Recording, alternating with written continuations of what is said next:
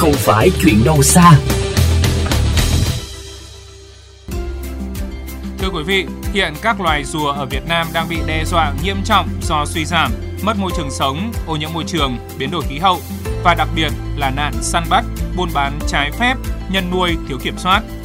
Theo kết quả khảo sát gần đây, vào năm 2021, trên hai nền tảng mạng xã hội lớn nhất là Facebook và YouTube cho thấy thị trường buôn bán rùa trực tuyến ngày càng phát triển cả về số lượng, quy mô, hình thức với cả các loài không được phép buôn bán thương mại. Thực trạng buôn bán rùa trên mạng xã hội Việt Nam sẽ được phản ánh trong tiểu mục Không phải chuyện đâu xa hôm nay.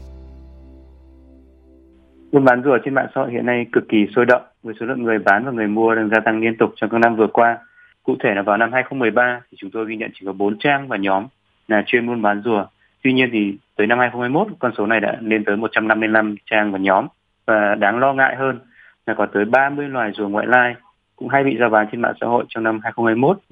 và năm 2021 thì cũng được coi là một năm bị ảnh hưởng nặng nề bởi đại dịch. Tuy nhiên thì cái tình trạng buôn bán rùa trên mạng xã hội vẫn không hề suy giảm.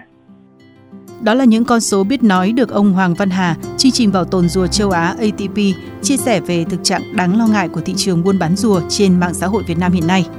Với rất nhiều ưu điểm như giao dịch không trực tiếp, khả năng kết nối từ xa, có thể che giấu danh tính, mạng xã hội đã trở thành một kênh phổ biến cho việc trao đổi, giao dịch các mặt hàng cấm, bao gồm cả động vật hoang dã.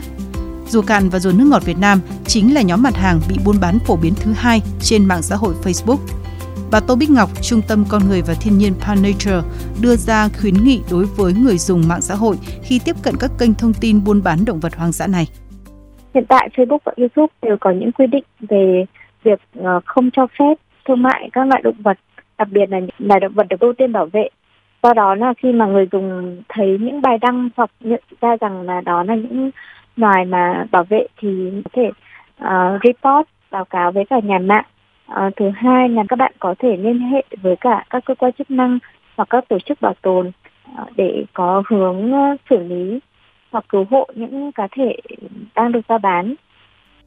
Khi thị trường buôn bán rùa trực tuyến ngày càng sôi động, thì những nguy cơ mang lại cho môi trường sống ngày một hiện hữu hơn.